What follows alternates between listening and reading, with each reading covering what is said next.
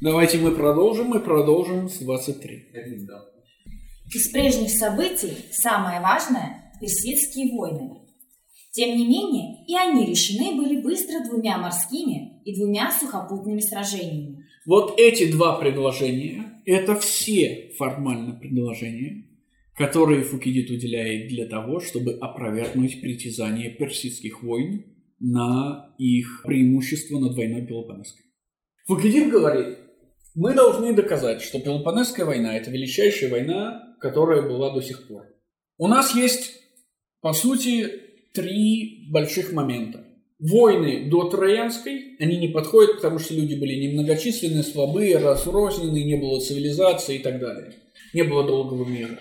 Троянская, она не подходит, потому что даже если мы верим Гумеру, у нас все равно получается, что в ней участвовало не так много человек, что они были бедны, что им не хватало ресурсов и так далее, и так далее, и так далее.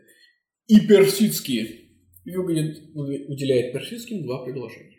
Это не может не насторожить нас и не подтолкнуть на, нас к вопросу о том, как же действительно Фукидид оценивает и как мы должны оценивать превосходство Пелопонесской войны. Пока что Фукидид ничего не говорит, помимо этого, о персидских войнах.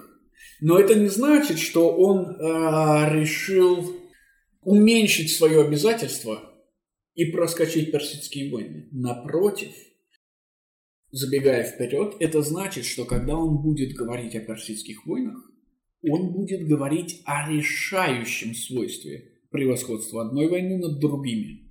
И это значит, что то, чем Пелопонесская война превзойдет войны персидские, и будет тем критерием, по которым мы определяем предельную войну. Вы уже знаете, что это за критерий, и, следовательно, знаете, о чем должен будет говорить Фукидид, чтобы доказать, что Пелопонесская война превосходит персидские. Что это за критерий? Человечность, правильно. Следовательно, Фукидид должен будет нам объяснить, как человечность оказалась менее раскрыта в персидских войнах и более раскрыта в Пелопонесской. Снова забегая вперед, мы можем вернуться, ну чуть-чуть потом вернемся назад.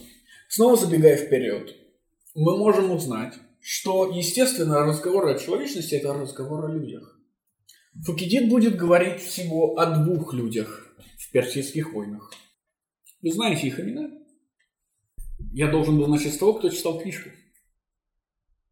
И, и в прошлый раз, мне кажется, кто-то ответил, что читал ее. Это все происходит в первой книге. Не дальше. Нет, это название города. Я рад, что вы умеете читать. Это Павсаний и Фемистокл. Это царь Спарты, это руководитель Афин. Мы тут же можем кинуться назад и сказать о Троянской войне мы знали имя? Имена были в Троянской войне? Сколько? Учитывая. Нет, Фукидиде. А.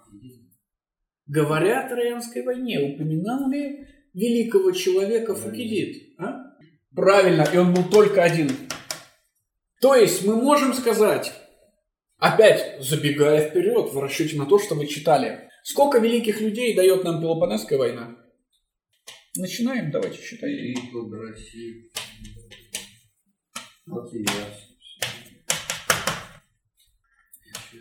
Клеон, давайте мы еще кого-нибудь дадим. Демосфен, Агит и есть еще Гермоген. Ну, условно, условно. То есть вы видите, просто потому, сколько великих людей дала война, мы уже можем судить о ее масштабе. И понятное дело, что э, Троянская война дала только одного великого политического деятеля, потому что Минилай его младший брат и вообще не про то. Персидские войны дали двух. И понятное дело, э, Пелопонесская война дала гораздо больше. Или в. Мы говорим о... Нет, нет, мы говорим о политике. Ну, Несмотря на то, что в Троянской войне было много великих героев, политиком из них был только один. Только он руководил государством и шел с политической целью. Несмотря на то, что в персидских войнах было немало интересных и прикольных людей. Строго говоря, политиками были только эти двое. Они только остались в истории. даже не просил писать. Персидский царь тоже, но мы говорим о греках. Всегда о греках. То есть тут же нет э, прямо. Да? Всегда говорим о греках.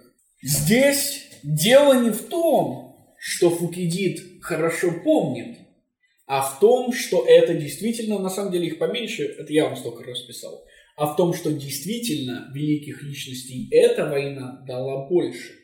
Но понятное дело, говорим мы себе, что количество не может быть решающим различием. Какое будет решающее тогда? М?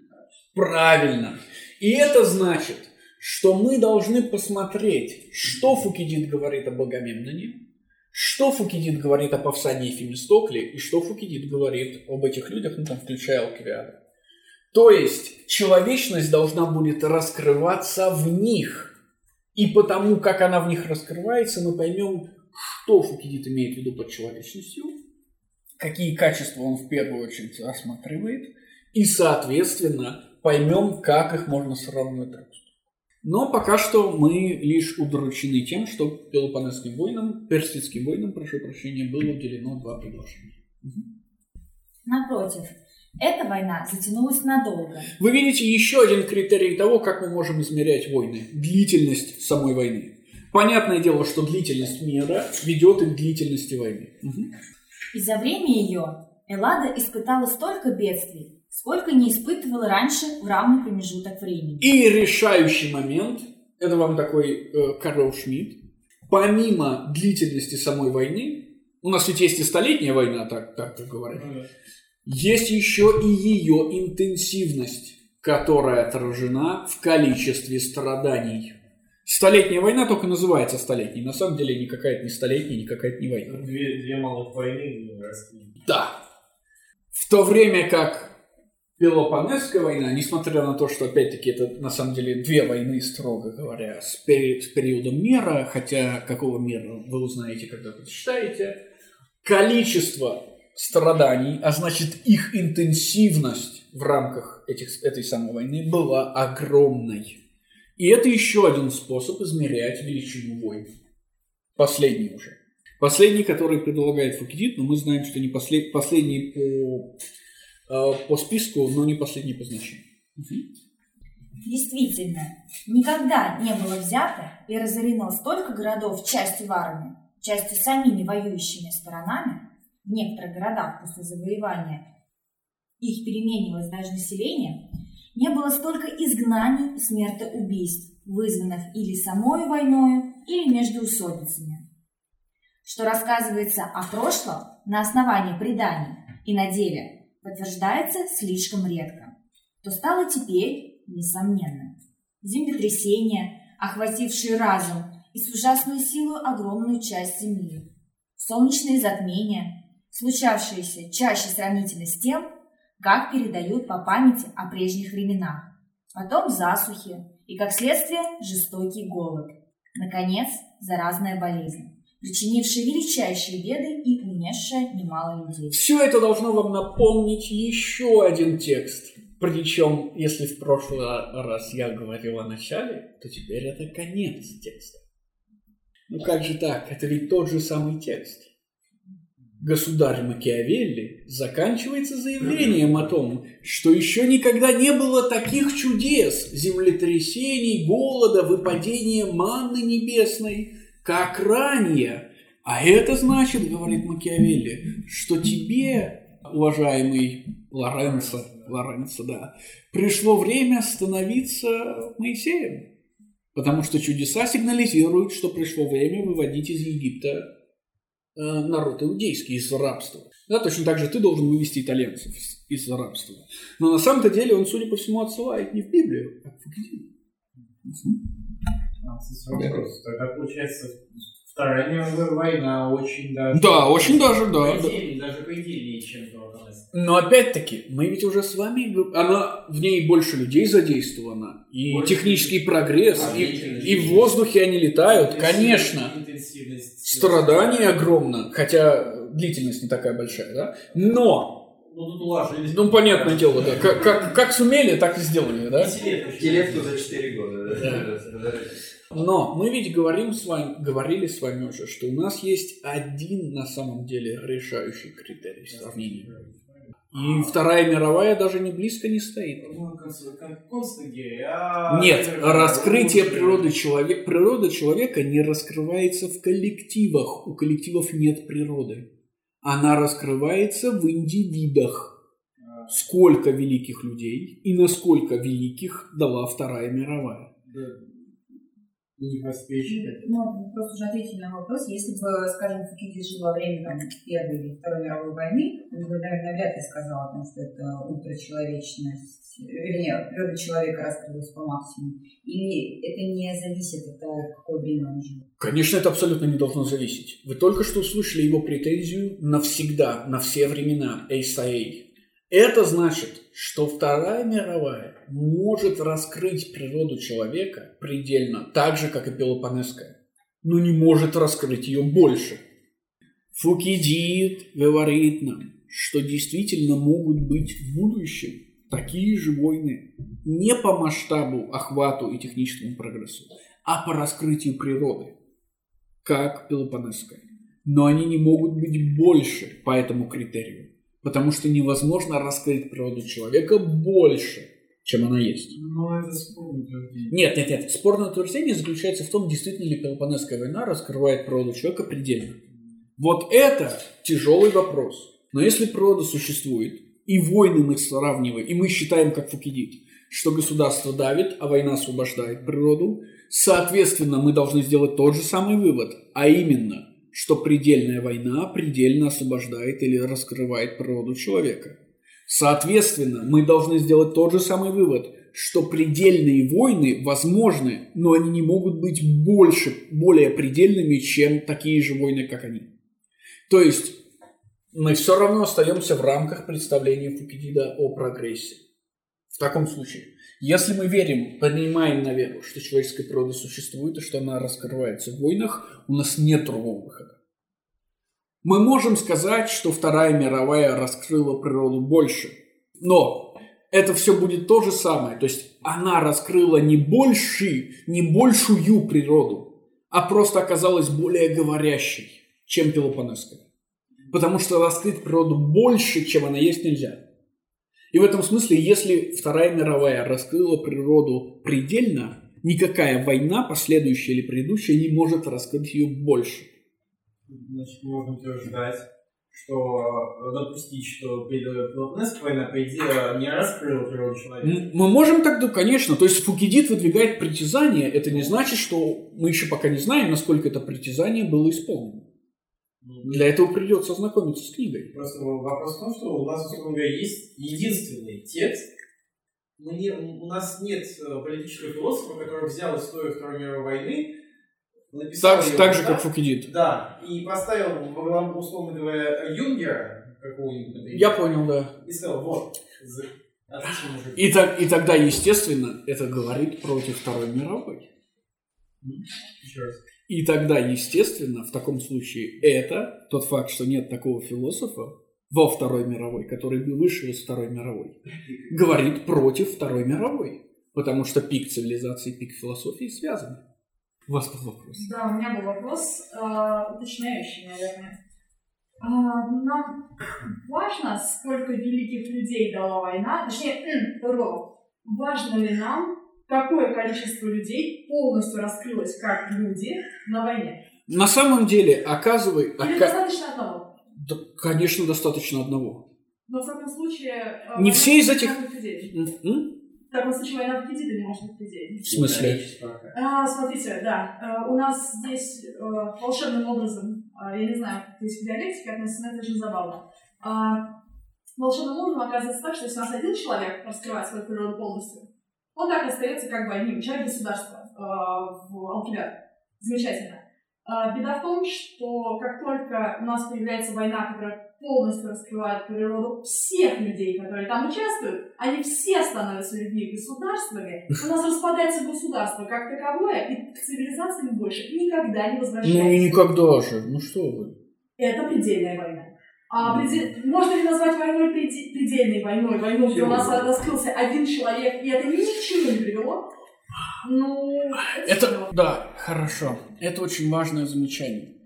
Невозможно судить войны и вообще какую-либо человеческую деятельность по их результатам. Потому что в таком случае Алкивиад величайший неудачник, потому что у него не получилось ничего, и умер он, даже не дотянув до приличного возраста. То есть все, что он делал, все провалилось. Сицилийская экспедиция – провал. А война против Спарты – провал. Попытка победить Афины – провал. Попытка вернуться в Афины с помощью Персии – практически провал, потому что когда он возвращается, ему говорят, окей, ты начальник, на, на 10 минут начальник, мы, ты нам не нравишься, до свидания. Даже его жизнь – это провал. Именно поэтому мы должны сделать важный вывод о том, что мы не можем судить о человеке по результатам его деятельности. Кроме того, когда мы говорим о раскрытии природы, война, раскрывающая природу, она во многих раскрывает части природы. То есть все эти великие деятели так или иначе раскрывают какую-то часть природы. Но если война раскрывается полностью в одном человеке, если природа человека раскрывается полностью в одном человеке, то наша задача выполнена, и задача войны выполнена. В том смысле, что мы увидим, имеем благодаря войне возможность увидеть, в чем эта природа полностью состоит. И в этом смысле, сколько бы дальше войны не давали великих людей, и эти великие люди не раскрывали природу, они нового нам ничего не дадут. Так как мы говорим о политической философии, мы говорим о познании человека, то есть о познании человеческой природы. Предельная война – это та, что открывает человеческую природу. В одном человеке или в нескольких, неважно, потому что она неизменна. Что же касается вашего аргумента по поводу гибели государства, в результате э, раскрытия человеческой природы, то если вы читали книжку, вы знаете, что в ее середине расположено а, повествование о гражданской войне на Керкире. Там природа человека раскрывается не полностью, просто государство ослабевает настолько, что позволяет людям начать ее раскрывать. И уже это полностью губит государство. Гражданская война уничтожает киргизское государство на основании, там ничего не остается. Но полностью природа от этого не раскрывается. Достаточно хотя бы ее части для того, чтобы полностью уничтожить государство. Другое дело, что ваш аргумент возвращает нас к тому, о чем мы говорили ранее, а именно о том, действительно ли а, цивилизация приводит нас, пик цивилизации приводит нас обратно к, варварству. И если да, то мы все время остаемся вот в этой же парадигме. Потому что ровно те же самые мотивы, которые здесь начинают губить цивилизацию, да, через раскрытие человеческой природы, где-то в самом-самом низу, где люди снова раскиданы, и снова пастухи, и снова пытаются спастись, подталкивает нас обратно вверх. Таким образом, несмотря на то, что мы можем сказать, что цивилизация, пик цивилизации неизбежно оборачивается ее падением, мы не можем сказать, что цивилизация когда-либо полностью прекратит свое существование, несмотря на то, сколько людей раскрыли свою природу. Раскрытие природы не может быть полным во всех людях, это очевидно. С точки зрения классиков, люди не равны изначально. Именно поэтому лишь единицы, лишь, самые выдающиеся, они потому и выдающиеся, да, что они могут это сделать.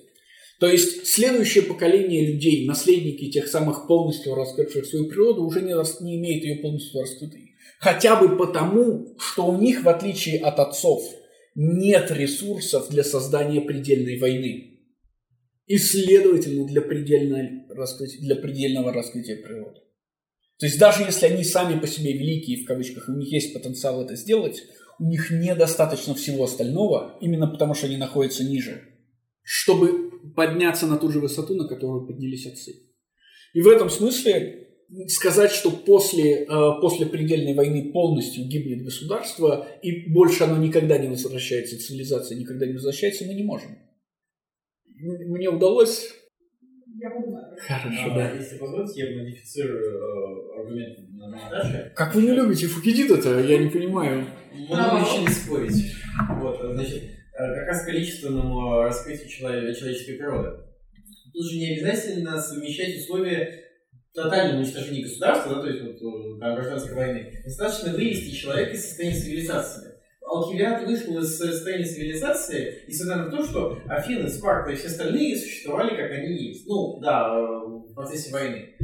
То есть... Я бы не сказал, что Алкивиад вышел из состояния цивилизации. То есть Алкивиад представляет из себя пик цивилизации.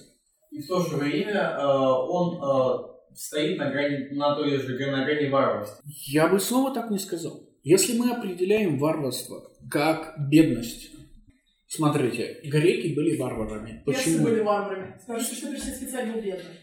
Хорошее тоже замечание. Варварство и цивилизация чем-то отличаются. Решающее отличие, которое дает нам Фукидид, это сам Фукидид. Греки отличаются от варваров не тем, что у греков есть государство, а у варваров нет. Это не так. Не тем, что у греков есть империя, а у варваров нет. Это не так. Не тем, что у греков есть закон политический, а у варваров нет. Это не так. И даже не тем, что у греков есть демократия, а у варваров нет. Да, у варваров ее нет, но и у, и у греков тоже не у всех она есть, да? У греков есть поэзия, и у варваров есть поэзия. У греков есть наука, да, там какая-нибудь геометрия. Так она от варваров и пришла. Но у греков есть философия, а у варваров ее нет. И в этом смысле цивилизация и философия связаны напрямую.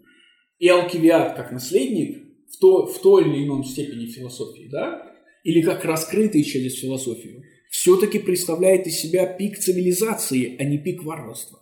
Другое дело, что мотивы Алкивиада ведут, деятельность Алкивиада ведут всех обратно к варварству. Это да. Но пик варварства находится не здесь. Пик варварства находится вот здесь, да? А, но я был в другую сторону вел. а, а, Прошу прощения тогда. Ничего, не, ничего, ничего страшного, пояснили за это.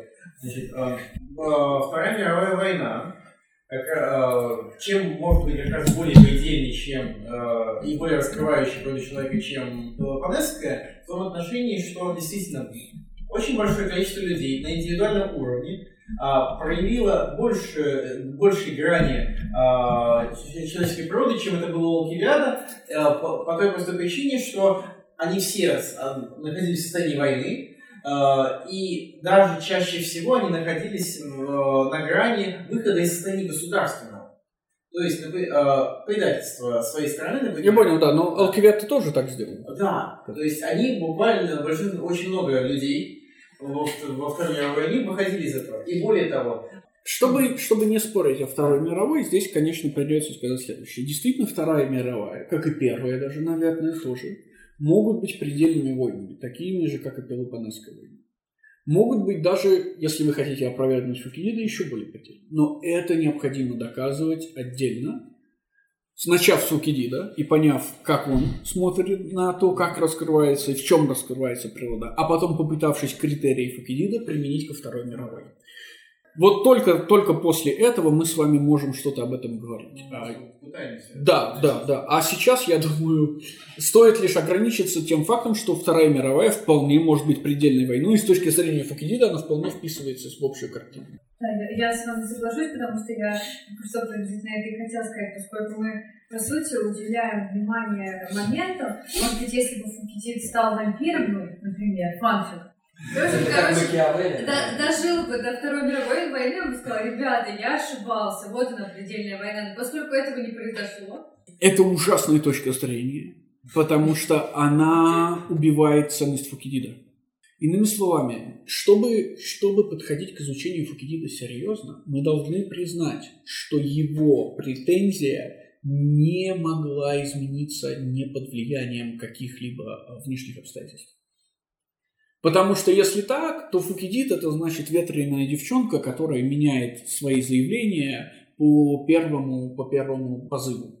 И это означает, что он, конечно, не создал никакой философии, а просто, значит, написал, что ему в голову всплыло. Мы, напротив, должны попытаться доказать обратно. с одной стороны, да. Ну, я рассчитываю на это, да. С другой стороны, те э, критерии, которые мы вводим касаемо войны и мира, допустим, того времени и э, времени сегодняшнего, наверное, э, сказать, что они действуют безоговорочно, мы уже не скажем. Измерять масштаб войны сегодня все еще можно теми вещами, которые предложил Фукидид. Деятельность мира до, количество накопленных ресурсов, технический прогресс, Это никуда не делось. Варварство против цивилизации, затронутые стороны света. Да, хорошо, но раскрытие человеческой природы, где это раскрытие человеческой природы в, допустим, военных операциях в Сирии? Ну, что это... Именно поэтому с точки Где зрения... величина, если туда едут люди, просто потому что там можно заработать больше денег, опять же, мы возвращаемся к ресурсам Нет, другом месте. Именно поэтому с точки зрения Фукидида все войны, условно говоря, между Пелопонесской и Второй мировой, это войны регресса, а не прогресса. То есть это на самом деле не заслуживающие внимания конфликты. Если в конфликте не раскрывается природа человека полностью, то это регрессивный конфликт, а не прогрессивный. Именно поэтому даже сегодня мы а, отражаем это, называя эти вещи а, боевыми операциями или там спецоперациями. Да, не называя это войной. По другим причинам совершенно, но тем не менее. Аргументалисты просто экстраполируют логику самого ГИД, что а, все, кто пережили войну, считали свои войны падением. Соответственно, е- Так это же не аргумент, это то, что Фукидид опровергает. ну, а, да, и он претендует как раз а, на универсальность, но, так сказать, если бы у него было больше эмпирических данных, он бы наверняка бы больше бы э, анализировал, и, может быть, даже где-то где бы задумался. Но это невозможно, потому что мы живем в реальности, а не Ну, это, это понятно, да, я просто хочу сказать, что вы не должны так думать. То есть, если вы собираетесь сказать, что дополнительные данные изменили бы точку зрения Фукидида, то вы подвергаете его точку зрения огромному сомнению. То есть она сразу, ее ценность немедленно падает. Что, что мы с вами, как исследователи истории и философии, не можем допускать. Потому что это автоматически роняет ценность нашего исследования. Все это обрушилось за раз вместе с этой войной. Начали войну афиняне и пел- и пелопонесцы нарушением 30-летнего мира, который был заключен между ними после покорения Евгения. Чтобы в будущем кто-нибудь не стал доискиваться, откуда возникла у эллинов такая война, я предварительно изложил распри и причины, вследствие которых мир был нарушен. Истиннейший повод, хотя на словах и наиболее открытый, Скрытый. скрытый, состоит, по моему мнению, Видите, это тот редкий момент, когда Фукидид выдает нам свое мнение. Мгм. в том, что афиняне своим усилением стали внушать опасения лакедемонянам и тем вынудили их начать войну. Итак, какова причина войны? Страх. Величайший мотиватор из всех. Мотиватор за собственное существование. Это тот самый мотиватор, который Гоббс положит в основу всякого человеческого поведения. Мгм. Что же касается тех причин, о которых с обеих сторон говорилось открыто и которые привели к нарушению мира и возникновению войны, то они заключались в следующем. Фукидид заканчивает, кажется, со всем прошлым и переходит непосредственно к Пелопонесской войне. Это не так. Фукидид нарушит хронологию по ходу этой книги, еще задолго до конца этой книги. Он вернется назад, потом еще сильнее назад. Потом э, изложит какую-то часть истории, которую излагали логографы только по-своему. Но здесь и сейчас, то есть, видите, он не придерживается последовательности. Это не нужно для его цели.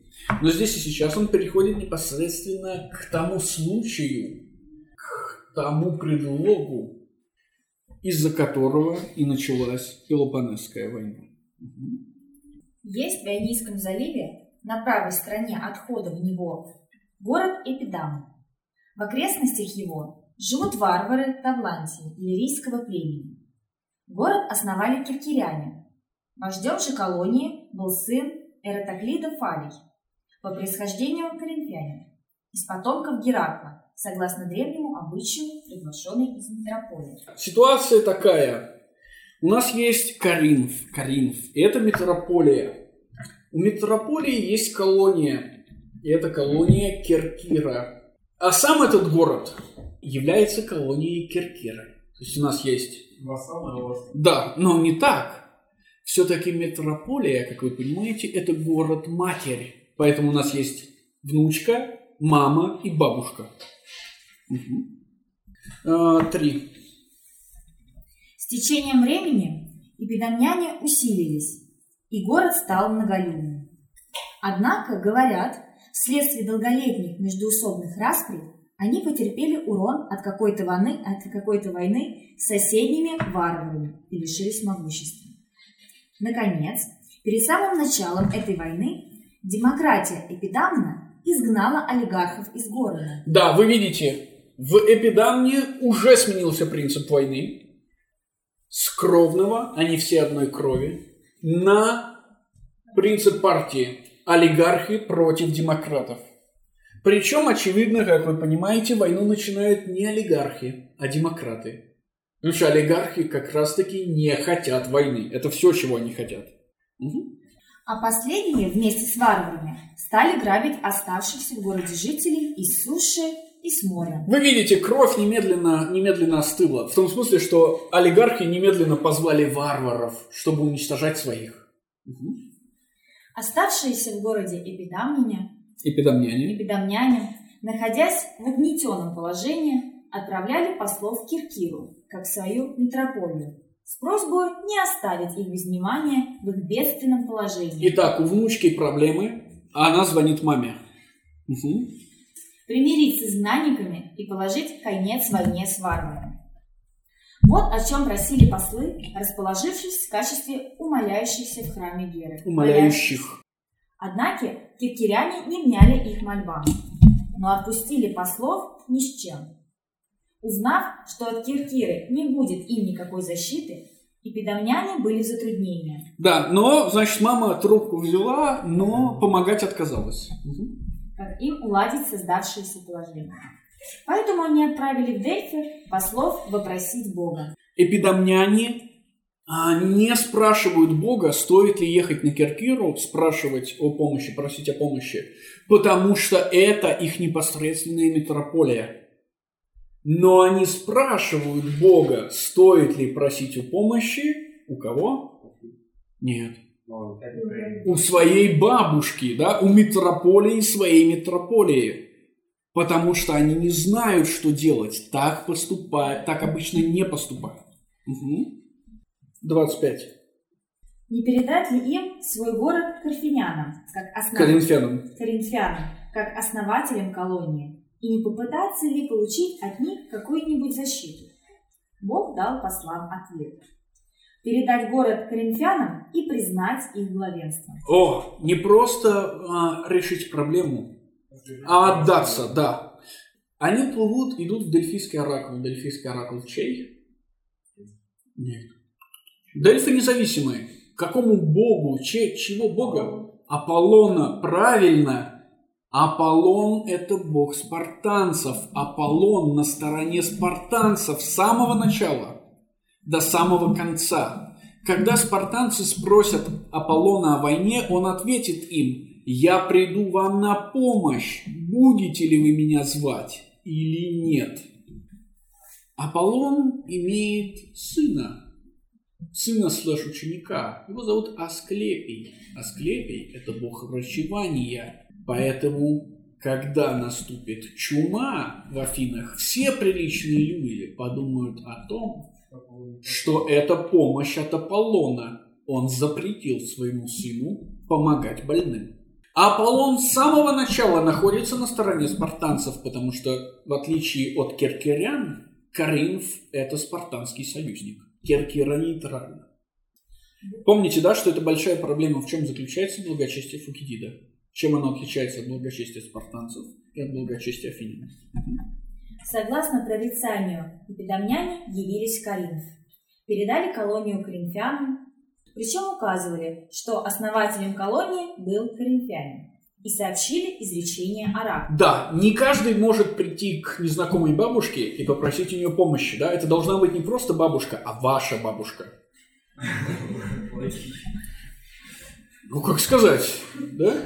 А вот. Я сомневаюсь, что я пойду к какой-то соседке и скажу, мне нужна помощь. Я к тому, что в рамках легитимации международных отношений, особенно в такой сложной, как передача под господство, необходимы какие-то причины, какие-то аргументы даже. И аргументов у эпидамнян два. Номер один – так хочет Бог. Номер два – Бог хочет так, потому что мы связаны кровью. Основателем колонии был коринфянин. Они просили не допускать их до погибели, но защитить их. Коринфяне, по долгу справедливости, согласились подать помощь, считая, что Эпидам столько же их колония, сколько и киркирян, а также вследствие ненависти киркирянам за то, что те относились к ним пренебрежительно, хотя и были их колонистами. У коринфян, говорит Фукидид, было две причины помочь, а не одна. Не только справедливость подталкивала бабушку помочь внучке, но и, естественно, ненависть к маме. Вы знаете эту известную поговорку «Любите ваших внуков, они отомстят вашим детям».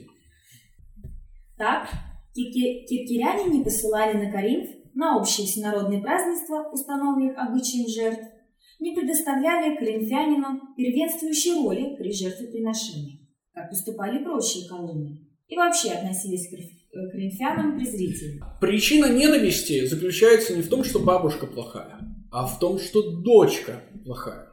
Потому что керкеряне не проявляли должного уважения Почему же колонисты не проявляют должного уважения к своей метрополии? Да, семейная ссора. Пожалуйста, почему же это произошло? По своему материальному положению киркиряне были равны богатейшим эллинам того времени. В боевой подготовленности были могущественнее их. Они кичились иногда значительным превосходством своего флота, тем, что раньше Киркиру занимали фиаки. Причина неуважения к метрополии заключается в отсутствии страха перед ней. Киркиряне богаты и обладают мощнейшим флотом. Как мы узнаем позднее, есть в мире, в греческом мире всего три флота, и все они имеют равную силу. Это Каринф, Афины и Киркира. Но Каринф был самым богатейшим городом Киркиряне считали, что они достаточно богаты. Да, и их флот был действительно равен флоту Каринфа по могуществу. Таким образом, они не уважали свою мать и потому, что не испытывали страха. А зато они получили ненависть от нее. И ненависть означала помощь эпидамнянам. 28. Коринфяне, естественно, собирают флот, чтобы поплыть в Эпидамну. Киркиряне, естественно, об этом узнают. Киркиряне не хотят помогать Эпидамну, но они не хотят, чтобы Эпидам достался Коринфу. Поэтому начинаются проблемы между Киркирой и Коринфом. Когда киркиряне узнали об этих приготовлениях, то вместе с латубимонскими и сикионскими послами, которых они взяли с собой, явились в Коринф с требованием отозвать назад из Эпидамна и гарнизон, и колонистов, как не имеющих никакого касательства к Эпидамну. Если же коринфяне на Эпидам имеют какие-либо претензии, то они готовы предстать на суд перед Пелопонесскими государствами, выбранными по обоюдному соглашению. Киркиряне не хотят еще войны. Они не боятся Коринфа. Они боятся союзников Коринфа, и в первую очередь Спарту. Поэтому они не хотят войны, а хотят решить все дело миром. Но миром можно решить его только в одной ситуации. Если никто не хочет отступать, а обе стороны не хотят отступать, мира можно достигнуть только путем независимого честного суда. Это суд либо пелопонессов, что, понятное дело, не очень хорошая штука для киркирян, либо, пожалуйста, они изъявили. За кем суд? Они изъявили. А, они изъявили также желание предоставить вопрос на решение Дельфийского оракула, лишь бы не доводить дело до войны. Либо Аполлона, который тоже уже сделал свое решение и тоже находится на стороне спартанцев. Именно поэтому мы думаем, что киркиряне предлагают мир не по-настоящему, а для того, чтобы потянуть время. Потому что очевидно, что э, суд, будь то божественный или пелопонесский, не закончится для них успешно. Пока суть до дела, к сожалению, происходит стычка между войсками на местах. 29.5. Решительная победа одержана была киркирянами. Причем они вывели из строя 15 коринфских кораблей. В этой стычке киркиряне побеждают. Но это очень плохо, потому что эта стычка означает, что мирных переговоров не будет, и что началась война. Война, которую киркиряне не могут выиграть, потому что коринфяне позовут своих друзей. Да. Поэтому они собираются, естественно, собираются сделать своими друзьями врагов своих врагов. 31. Раздраженные войною с киркирянами, коринфяне в течение целого года, последовавшего за битвой, и даже в следующем году сооружали корабли и готовились к большой морской экспедиции. Причем флот они собирали из Пелопоннеса, а гребцов нанимали также и из остальной Эллады. При известии о приготовлениях коринфян к войне киркиряне испугались. Да, вот наконец-то киркиряне испытывают страх. И этот страх, страх за свое существование, делает легитимным их следующий поступок. Мгм. И так как они не состояли в союзе ни с кем из эллинов и не вписались в число союзников ни афинских, ни лакедемонских, то решили обратиться к афинянам и вступить в их союз. Да, враг моего врага мой друг. Мгм. Или попытаться найти у них какую-либо помощь. Да, собирается, естественно, в Афинах собрание, чтобы выслушать обе стороны и решить, должны ли Афины помогать киркирянам или нет. Первую речь произносят киркиряне. Естественно, Фукидид всегда... Видите предложение перед началом этой речи? Простите. Киркиряне сказали следующее. Фукидид никогда так не говорит. Он всегда говорит примерно следующее. Он всегда напоминает нам, за редкими исключениями, сейчас о них поговорим, что это все его речи, а не прямая речь. Редкие исключения – это договоры. Фукидид, очевидно, имел доступ к оригиналам, и потому все договоры, которые он приводит, это договоры слово в слово с тем, что было написано в оригинальном документе. Вот там нет примерно, там все четко. Здесь же Фукидид все время будет напоминать. Итак, значит, теперь э, понятное дело, что задач, цель-то у Фукидида ясна, но задач гораздо больше. Одна из этих задач будет заключаться в рассмотрении мотивации. Мы говорили про страх и надежду, которые рассыпаются на страх, честь и выгоду. Но также и в аргументации мотивации. Так как каждый оратор – это идеальный оратор, то он идеально отражает или идеально достигает своей цели. В данном случае цель Киркирян – приманить афинян на свою сторону, зная при этом, что их позиция несправедлива, с какой стороны не посмотри, кроме одной. Почему их позиция несправедлива? Они отказались помочь Эпидамну. Они действительно настолько не уважают свою метрополию, что затеяли с ней войну. Это все несправедливость. И они, хотя и предложили судилище, отказались в них участвовать, начав войну. Это все несправедливость. Вы не поверите, первое слово в их речи – это слово «справедливость» в греческом тексте, не в русском, конечно. Причем, давайте я начну. Справедливость требует. Угу. Чтобы просящей помощи... Нет, нет, нет, нет, нет, нет, нет, нет. Хорошо, афиняне. афиняне. То есть, да, справедливость требует афиняне. Это показывает нам важнейшую вещь, что тот, за кем не стоит справедливости, говорит о справедливости. Или по-другому, нередко мы будем видеть, что о справедливости будут говорить слабые, потому что им больше не о чем говорить. Мы также увидим, что речь а, коринфян будет начинаться со слова, которое с точки зрения Фукидида противостоит справедливости. Слово справедливость – это дикое. Слово, с которого начнут коринфяне – это ананке – необходимость. Справедливость и необходимость – это полюсы политического действия. При этом понятно, что чаще всего или самая оправданная необходимость – это необходимость, выходящая из страха. Киркеряне боятся, но они говорят справедливость. Коринфяне защищают справедливость, но они говорят необходимость. Афиняне. Если кто обращается к другому за помощью, не оказав ему ранее крупного благодеяния, не находясь с ним в союзнических отношениях, как мы в настоящем случае, то справедливость требует, чтобы просящий помощи прежде всего доказал, что в просьбе его заключается предпочтительная выгода для другой стороны, или, по крайней мере, в ней нет вреда для нее. А затем, что тот, кому обращается с просьбой, может, наверное, рассчитывать на благородность. На благодарность. Керкеряне знают, есть только три мотива политического действия.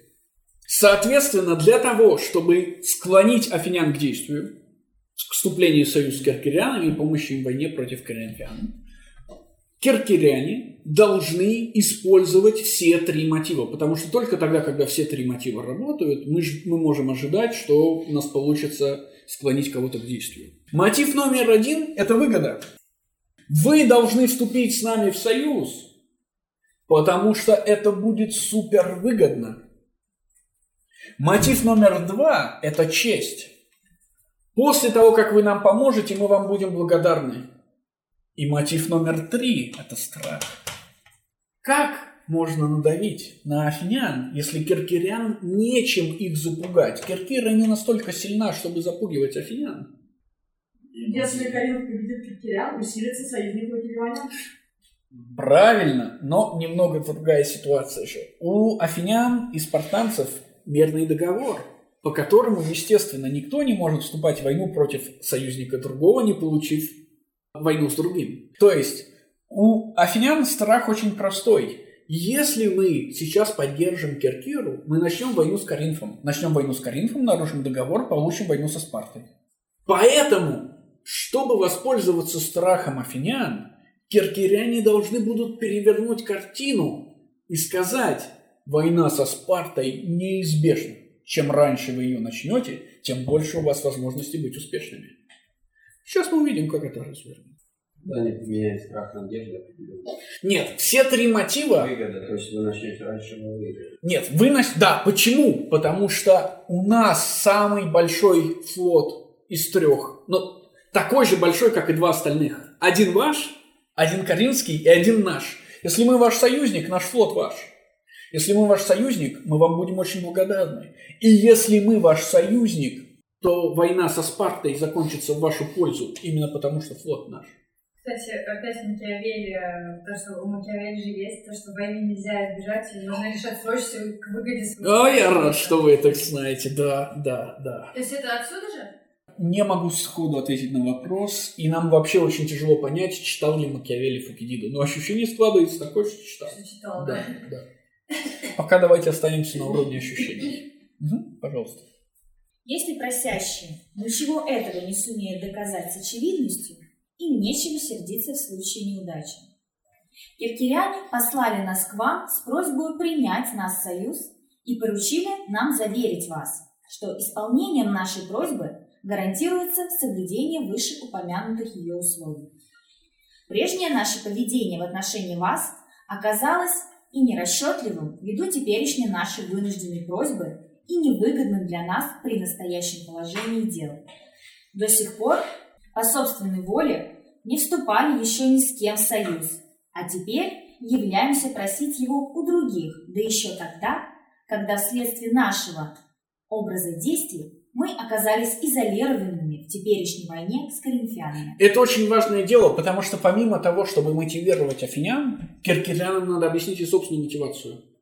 А они-то зачем сюда пришли? Из-за чего? Что подталкивает их? И они не могут объяснить это ни выгодой, ни честью, потому что это все будут несправедливые мотивы необъяснимые мотивы, да? Мы отказались отдать э, Эпидам коринфянам, потому что Эпидам нам выгоден. Или потому что мы хотели, значит, превзойти их честью и не хотели делиться этой честью. Единственный мотив, который объясняет все и объясняет все легитимно, это мотив страха. Что киркиряне и делают.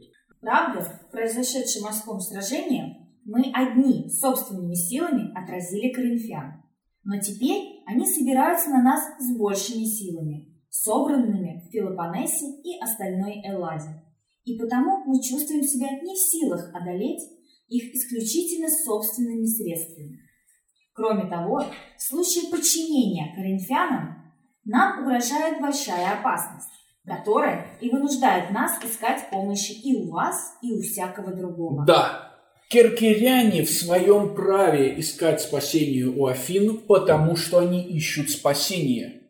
Помните, это то, что скажет нам Гоббс. Нет ничего дороже жизни, и право на жизнь – это единственное право, которое не может быть нарушено, и наоборот, которое можно защищать любыми возможными средствами. Киркиряне говорят, да, мы собираем, мы вообще несправедливые, мы ни с кем не вступали в союз. Да, мы обидели там свою дочку, но нас сейчас убьют. Поэтому мы в своем праве бежать к вам и просить у вас защиты просить у вас защиты, обещаю вам все, лишь бы вы только нам помогли.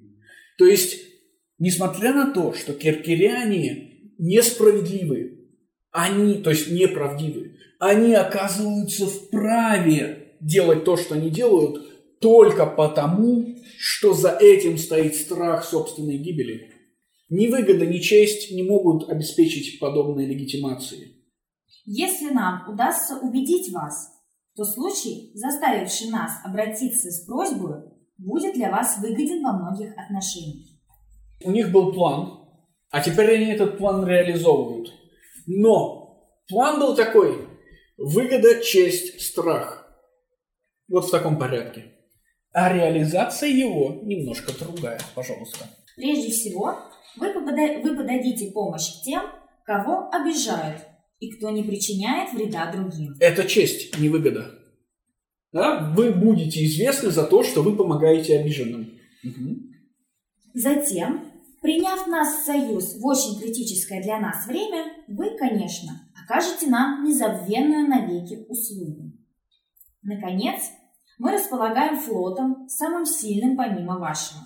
Мгм. Подумайте также о том слишком редком случае, благоприятном для вас и нежелательном для ваших врагов, когда государство, для привлечения которого на свою сторону вы не пожелали бы ни больших денег, ни услуг, Не пожалели бы только, да? да, не пожалели бы ни больших денег, ни услуг, является к вам по собственному побуждению. Да, второй мотив – это выгода. У нас самый классный флот на свете, только помогите, и он будет ваш. И, наконец, самый важный и самый жуткий мотив. Что касается войны, которой мы можем быть полезны вам, Да, раз флот – это выгода, то, очевидно, вопрос, а как мы используем флот, и что это за флот? Это не торговый флот, это только военный флот. Соответственно, выгоден он может быть только во время войны. И киркиряне говорят, война неизбежна. Пожалуйста. то ошибаются те, кто полагает, будто такой войны не будет. Они откуда-то знают, что, спартанс... что война спартанцев и афинян неизбежна.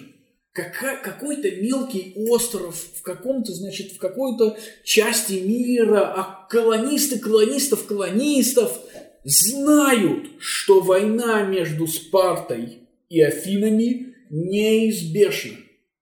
Откуда у них такое знание? Нет, это коринфяне ездили. Ошибаются те, кто полагает, будто такой войны не будет. Они не замечают.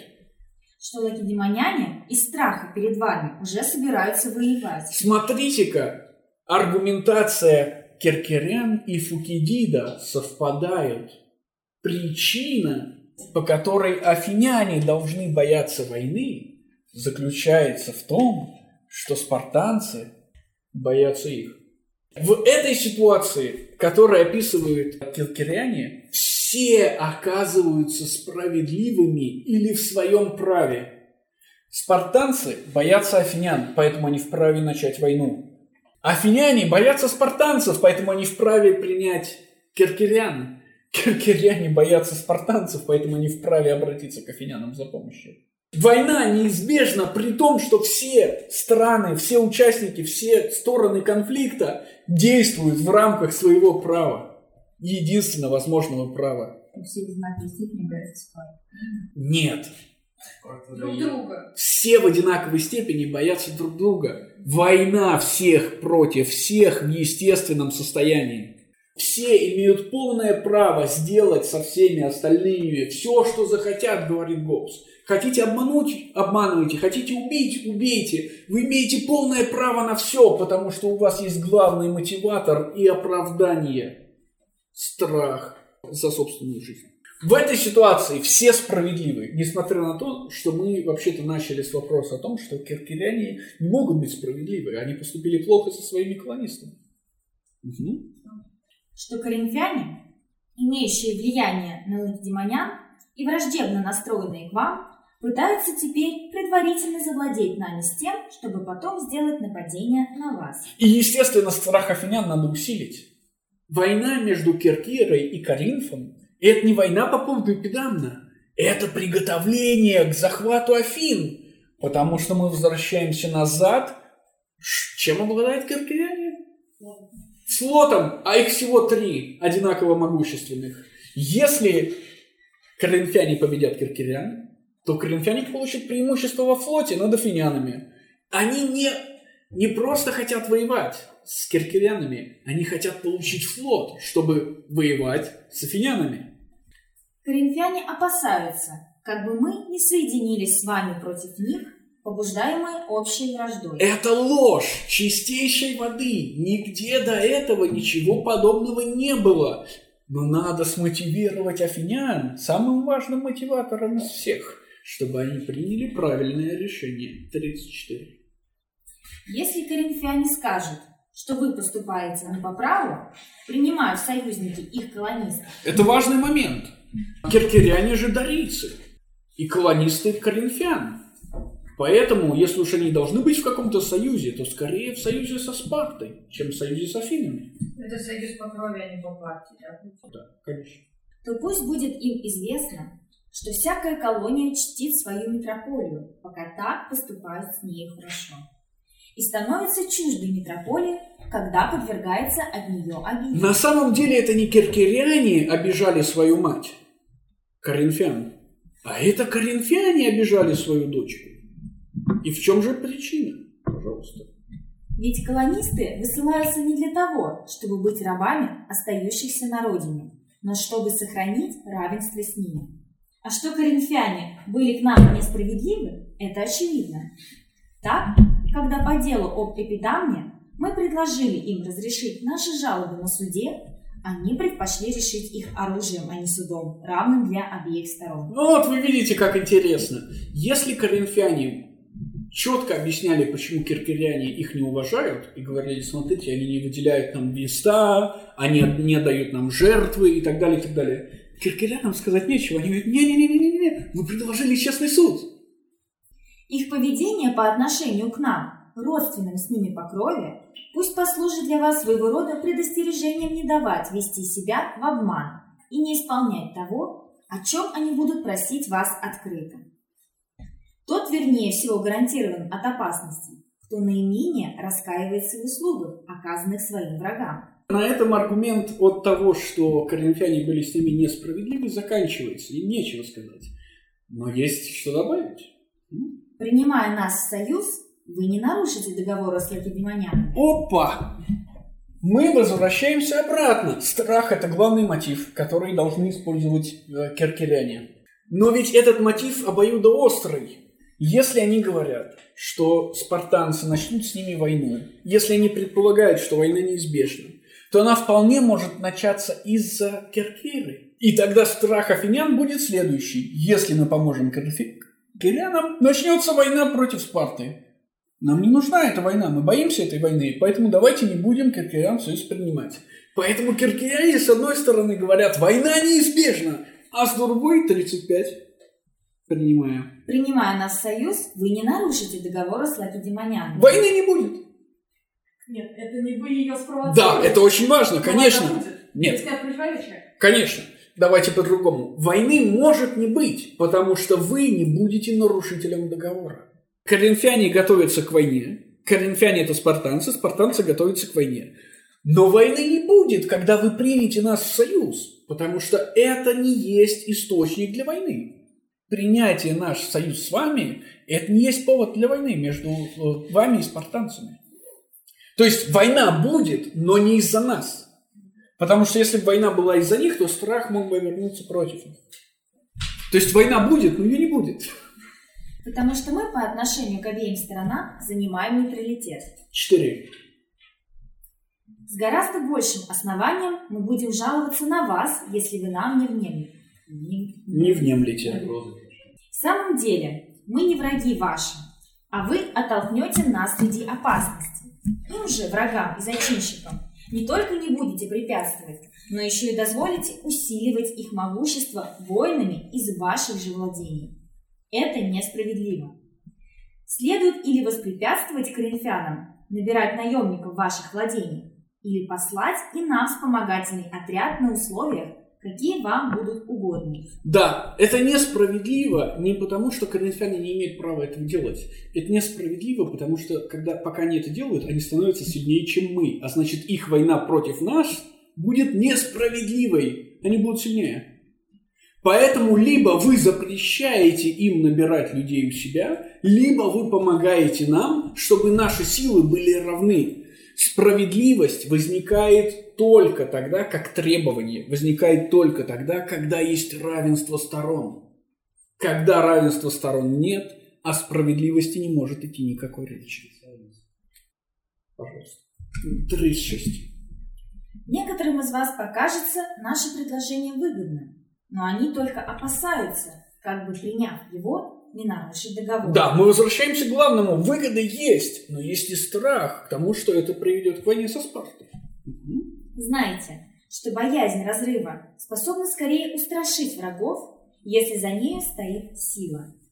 Полагаться же на воздержание от союза с нами при собственном бессилии значило бы стать еще менее страшными для могущественного врага. Мир удерживает нехорошие отношения.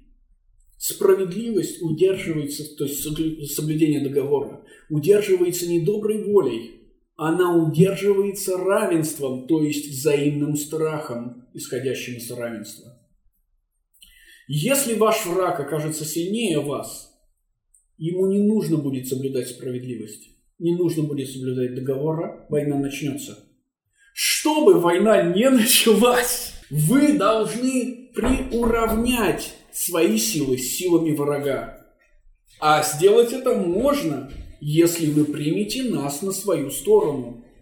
В таком случае взаимный страх вас и спартанцев не даст спартанцам начать войну, заставит их соблюдать мир, а значит справедливость. И, конечно, после такого нельзя не напомнить о практически главном. Два. Ведь Киркира удобно расположена на пути в Италию и Сицилию, благодаря чему может не пропускать оттуда кораблей Пелопоннесу. Да, причина понятна. На Сицилии основные полисы – это все дарийцы. Поэтому, если дарийцы начнут войну, если спартанцы начнут войну, то, естественно, они позовут на помощь своих кровных родственников. И вот мы как раз не дадим в случае войны, которая никогда не наступит, но наступит обязательно, э, родственникам помочь. Мгм. а равно парализовать движение Пелопонесского флота в те страны. Весьма выгодно положение Киркиры и в других отношениях. В итоге, чтобы, возможно, короче изложить сказанное для всех и каждого, узнайте и то, почему вы не должны отвергать нас. У эллинов есть три значительных флота. Ваш, наш и Каримский. Если вы дадите соединиться двум этим флотам, в- Флотам. флотам в один, и мы попадаем под власть коринфян, Попа- да, то вам придется сражаться на море против киркирян и пелопоннесцев вместе. И если же вы примете нас в союз, то для борьбы с пелопоннесцами будете иметь флот, усиленный нашими кораблями. Финальный мотив – это не страх. Финальный мотив – это выгода, это надежда. И понятно почему. Афиняне – демократы. Их главный мотив – это не страх. Их главный мотив – это надежда. Именно поэтому, если э, киркиряне хотят мотивировать афинян, они должны напирать на надежду. Как мы узнаем позднее, если афиняне хотят демотивировать спартанцев, надо будет упирать на страх. То есть э, демократами движет надежда, олигархами движет Страх. страх. Ну, понятно, да? Страх. Кем движет выгода? М? Кем движет На- выгода? надежда – это выгода и честь вместе взятые. То есть это надежда на то, чтобы обрести выгоду и получить честь. Думаю, не нужно объяснять, почему олигархами движет страх, а демократами надежда. Да? Все, все уже понятно. Мгм. Хочет получить. Да, кто-то уже получил. Ну, теряет. Да, да, да, да, да. Мгм. Вот что сказали киркиряне. Ну, примерно. Такое сказали киркири. Вслед за ними коринфяне произнесли следующее. Примерно следующее. То есть, смотрите, выступила одна сторона, начинает выступать другая. Напоминаю, естественно, начинают они со слова «необходимость». Мгм. Давайте я начну. Необходимо.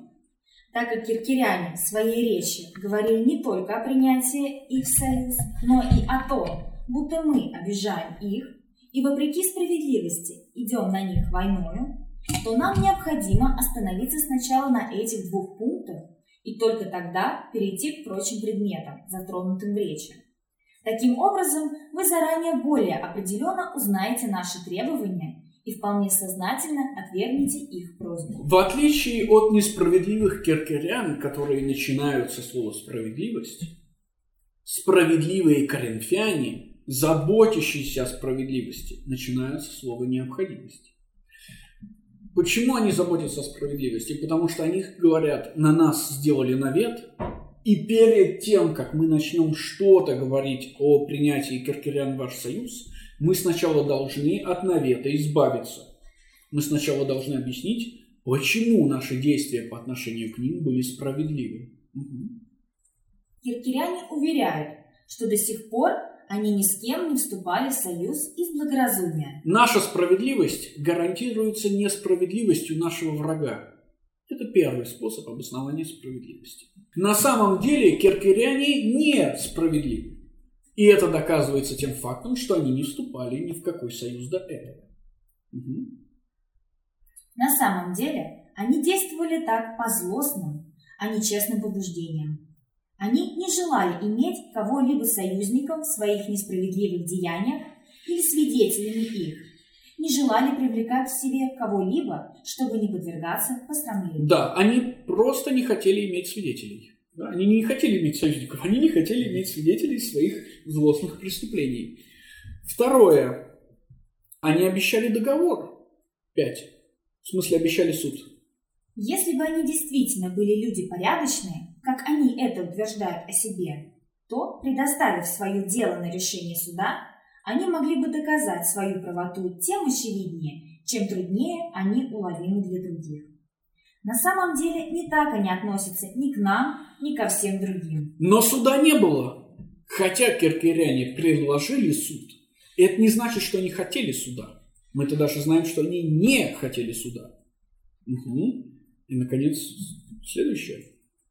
Будучи нашими колонистами, они постоянно отпадают от нас, да и теперь ведут против нас войну, заявляя, что их отправили в колонию не для того, чтобы испытывать несчастье.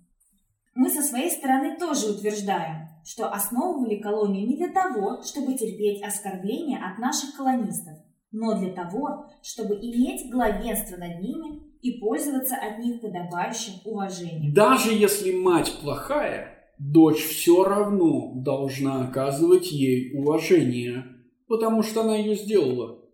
В этом смысле коринфяне в своем праве, даже если мы верим киркерянам о том, что они плохо с ними обращались, хотя мы знаем, что это не так. Да? Коринфяне в своем праве требовать уважения от колонии. 2. 39.2. То есть эти три причины показывают, что на самом деле киркеряне несправедливы. И значит, коринфяне справедливы. Вы знаете, насколько это сомнительная логика. Мгм. Два.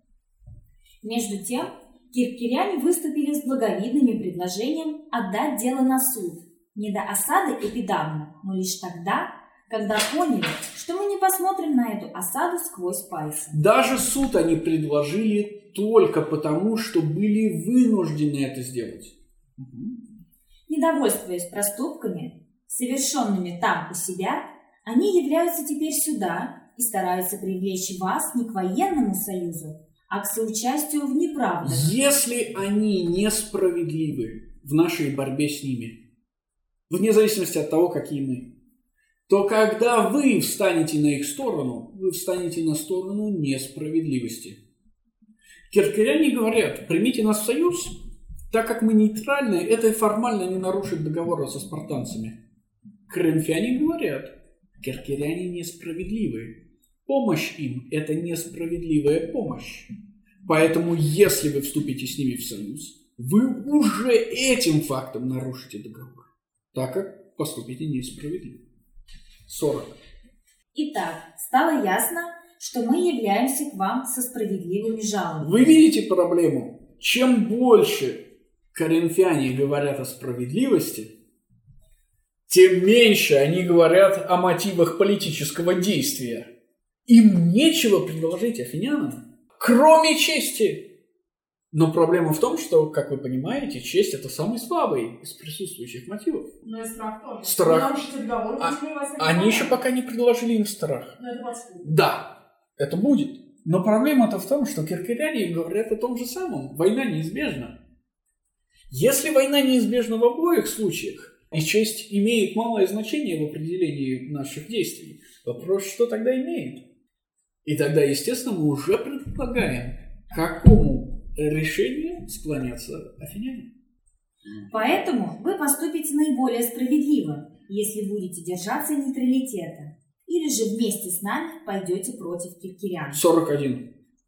Таковы наши справедливые требования к вам. Да, вы слышите это. Справедливость, справедливость, справедливость, справедливость. 42. Вот на что обратите внимание.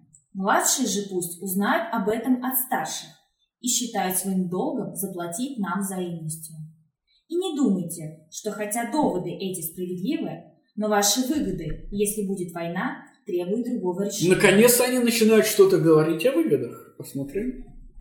Выгоды всего вернее получаются тогда, когда менее всего делается ошибок. А возможность войны, которую страшат нас киркиряне, стремящиеся побудить нас на неправый поступок, пока еще не ясна. И не стоит, увлекшись, увлекшись этой возможностью войны, навлечь на себя явную вражду со стороны коринфян уже теперь, а не в будущем. Вот 43. Не принимайте киркирян в союз наперекор нам. Не помогайте им в попрании ими справедливости. Да. Смотрите, наконец-то коринфяне говорят про выгоду. И что они говорят про выгоду?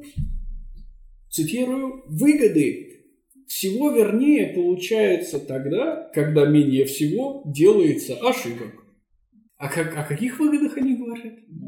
Ни о каких. Киркиряне говорят, флот, ребята, есть только три флота в мире, наш, ваш и Каринский, побед за вами. Коринфяне говорят, выгода. Что за выгода?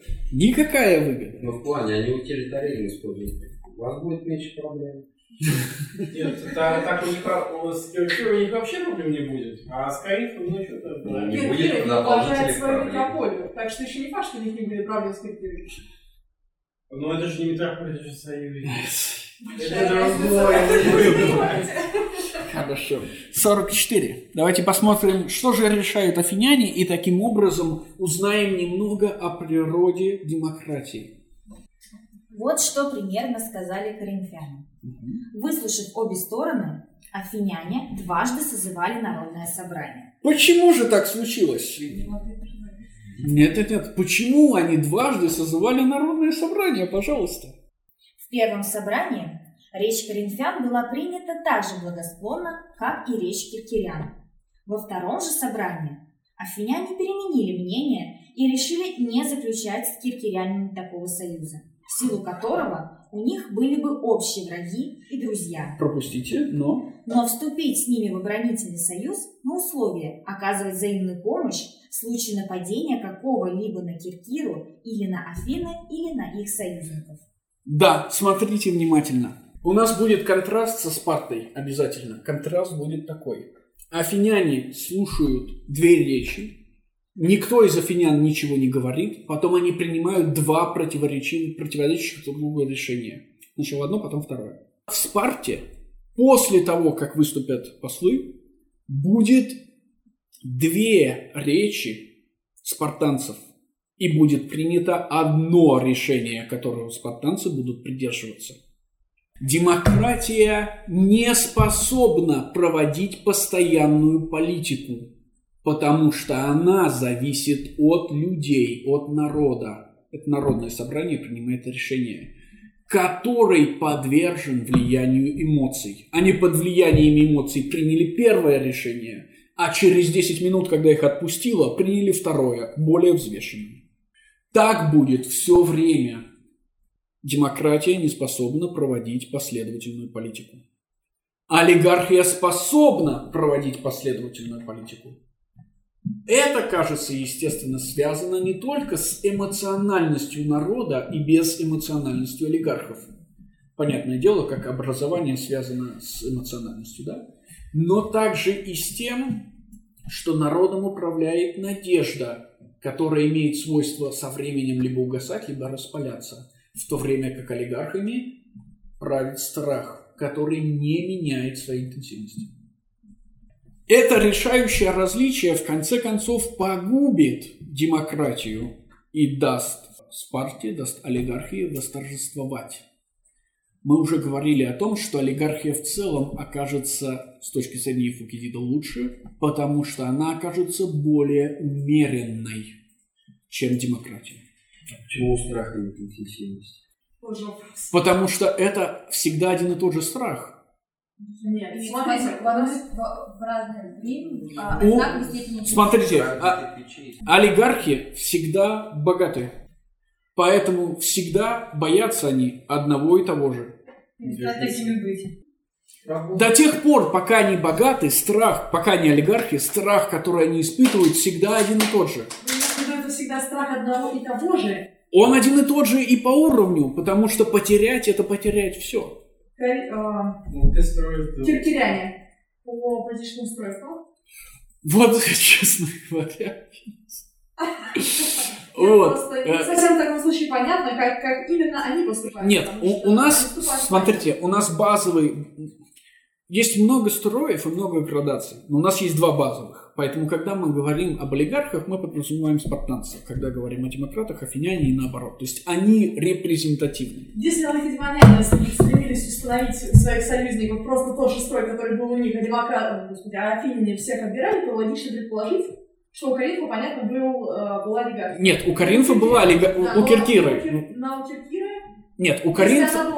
Нет, у, Кирки... у Каринфа была олигархия, Да, потому что это Спарта. Да, да. Что там было, вы видите, какая проблема, я, к сожалению, не знаю. Вот, и Фукидид нам не говорит. Но раз он не говорит, это не важно. Но смотрите, уже у колонии Керкеры, у Эпидамна, уже идет война демократов с олигархами. То есть в Керкире, скорее всего, есть и те, и другие. И раз уж они готовы на союз, то, скорее всего, другие, то есть демократы, преобладают. Впрочем, Кто готов, ну где? А в Киркире, да. Да, да, да. Почему нет? Да, да, да, Наоборот, да, здесь да. логика другая последует. Они боятся потерять. Они своего боятся потерять что-. Нет, они боятся погибнуть как полис. Они не боятся потерять... Это не олигархи внутри Киркиры боятся потерять свою власть. Это Киркира боится умереть в результате войны. В целом, как город. это- Они Это то, что они говорят. Да, это то, что они говорят, это не то, что правда. соответствует Если Нет. они выступят против метрополии, метрополия э, снимет их, лишит их силы, поставит новых. Поэтому война против... Нет, нет, смотрите, они уже, они уже достигли Да. независимости от метрополии, мы видим это по их поведению. И именно поэтому мотив погибнуть – это, судя по всему, настоящий мотив. Коринфяне проиграли им первое сражение, но коринфяне набирают людей. Коринфяне имеют больших союзников, Киркира не имеет их. Киркира погибнет в этой войне. Киркира погибнет и так из-за гражданской войны на Киркире между олигархами и демократами. Но пока что сейчас, видите, мне, мне крайне сложно сказать. Мы лишь делаем общие выводы о том, что, естественно, олигархи испытывают более стабильный мотив, чем демократы. Потому что мотив надежды не просто меняется, да, сменяется мотивом страха, может смениться мотивом страха. Мотив надежды сам по себе нестабилен, в том смысле, что надежды могут расти и падать, так как это надежды на то, чего нет.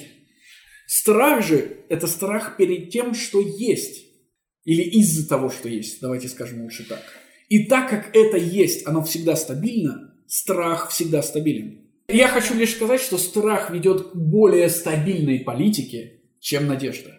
Но если у нас исходное положение, что справедливость строится на страхе, чудесно замечательно принимается. Нет, не... Вы одинаково боитесь друг друга, и поэтому вы друг на друга не нападаете. Но как только вы начинаете меньше бояться, вы перестаете давать Коринфянам первое место в жертвоприношении, Да, да, да, да, да, да, да, значит, да, да, э, да, да, да, наступаете. да, да. вы перестаете бояться, Да. ваш страх ослабевает. Когда мы говорим о Киркере как о городе, мы больше не можем говорить о Киркере как о людях. Ваш, ваш страх может быть не постоянным. Нет, у страха... Итак, страх могут конституировать мно- множество вещей. Понятное дело. Решающий страх – это не страх потери всего, а страх смерти. Понятное дело, что, если, что этот мотив, хотя он и самый сильный всегда, он не всегда э, сильно отражается в наших действиях. Да? То есть иногда мы ощущаем страх смерти ближе, иногда нет. То есть он всегда с нами, но он не всегда близко к нам. Но олигархи не ощущают страха смерти. То есть, когда мы говорим о государствах, тогда, говоря о страхе, мы говорим о страхе смерти. Когда мы говорим о людях, в данном случае о политических режимах даже, об олигархии и демократии, мы скорее говорим не о страхе смерти, а об архетипическом страхе, который они испытывают. Потому что все люди испытывают страх смерти. В случае с демократами этого страха нет. Понятное дело, что у них есть какие-то свои страхи, есть страх смерти, есть еще что-то, но в целом режим характеризуется тем, что им руководит надежда. И эта надежда не может быть постоянной, на одном уровне всегда движущейся. В какие-то моменты, распаленные словами демагога, демократы надеются захватить мир. В какие-то моменты они надеются лишь обогатиться. И так далее, и так далее, и так далее. Потому что у них нет ничего, предел их мечтаний бесконечен. И он все время поэтому разный. Да? То есть, кто им что описывает, то они и получают. Там условный Ники обещает демократам мир, условный Алкивиат, в смысле, э, конец войны, да? Условный Алкивиат обещает им весь мир.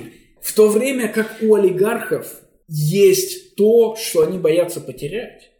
И так как оно есть, страх потери, он все время присутствует. И он все время одинаковый, потому что то, что у них есть, никогда не меняется. Это есть, это политическая власть в городе.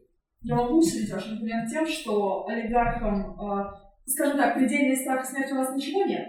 А вот предельная надежда на что бы там ни было мы не найдем. Надежда беспредельная, а страх предельный. Вы об этом? Ну, поэтому страх не может сильно колебаться. Он будет колебаться плюс-минус, но он не может быть сильнее страха смерти. Это, это понятное дело, да. Но мы сейчас говорим не о страхе смерти и надежде на что-то. Мы говорим об олигархии демократии. Олигархии не... Что что страх стабильнее, чем надежда. Да, страх смерти точно стабильнее, чем Ну, надежда, да. Да, но мы берем не страх смерти, а берем планку чуть-чуть пониже, в смысле чуть-чуть повыше. Страх потерять то, что у вас есть. И он тоже стабильный, потому что то, что у вас есть, уже у вас есть. Надежда, чтобы сохранить. Если позволите, э, Но вы не так боитесь потерять то, что у вас есть, если на кону э, К- ваша жизнь. Да, конечно, то есть Ну, то понятно. есть у вас, ну, есть у вас опять... Но понятное дело, когда мы говорим об олигархах, мы не говорим о случайных мотивах. Понятное дело, что в каждом конкретной ситуации у каждого олигарха могут быть разные мотивы. Точно так же, когда мы говорим о демократах. Да, демократы тоже могут чего-то бояться, это очевидно. Когда мы говорим, говорим об олигархах и демократах, мы говорим об архетипических вещах, об архетипических мотивах. Архетипический мотив, понятное дело, что предельный мотив – это страх смерти. Архетипический мотив олигарха – это страх потерять то, что у него есть. То, что у него есть, это власть в городе. Она уже, да, она уже у него есть, и она стабильно у него есть. У демократа нет ничего, поэтому то, что он надеется, все время скачет, в зависимости от того, кто что ему обещает. Потому что он не может придумать предел, нет предела надежде. Вот в этом решающая, как мне кажется, ну или одна из разниц между, между ними. Стало непонятнее. Я сделаю вид, что стало. Хорошо. Я сделаю вид, что обрадовался тому, что стало. Что, что вы сделали вид, что стало. Что ж, есть ли у вас еще какие-нибудь вопросы? Я хотела вернуться назад к, ну, собственно, да, к мотивам э, к тому, что мы да, изначально обсуждали. По поводу надежды и Афинин, а, обогащ- они же надеются в пределе на обогащение. Не И они в только. пределе надеются на власть, но власть подразумевает обогащение. Нет. Вы не можете иметь много власти, не иметь Мы снова... Нет, во-первых, вы снова путаете город и людей. Когда город богат, люди бедны. Афины – это самый богатый город Греции. демократы нищие. Не бывает других демократов. Конечно, демократы рассчитывают на обогащение, но не только на него. Потому что у нас есть два мотива надежды. Честь и выгода, да. Вот, поэтому демократы также могут рассчитывать не просто на предельное обогащение, а также на то, что они получат какую-то честь. В смысле прославятся, останутся в истории или, по крайней мере, поучаствуют в великих вещах. Поэтому война не торговля. Да, конечно, конечно. Все, мой вопрос нет. Окей. Кроме того, здесь есть решающая разница. Торговля – дело конкурентное, и заработать на ней – это дело долгое. Афиняне это прекрасно понимают. На войне вы зарабатываете мгновенно. Если остаетесь живы. Надежда, не страх, руководит демократами. Они ничего не Вы боятся. можете надеяться быстро обогатиться. Что вам мешает? Ну и быстро обогатиться за счет торговли. Быстро обогатиться за счет торговли невозможно. У вас перед глазами примеры. У вас просто не было хорошего демагога. Нет, демагогия не существует именно вне войны. Все понимают, что быстрое обогащение и война – это очень напрямую связанные вещи. Потому Кроме того- долгим обогащением занимается Каир, который самый, самый Ну, торговый город. Ну, понятно, труд, да, как бы труд – это. Труд. Демократы знают, что труд не делает людей богатыми, потому что они как нищие все время трудятся. Хорошо, если у вас больше нет вопросов, давайте на сегодня закончим. В следующий раз тогда у нас с вами три встречи вместо двух. Спасибо. Спасибо вам.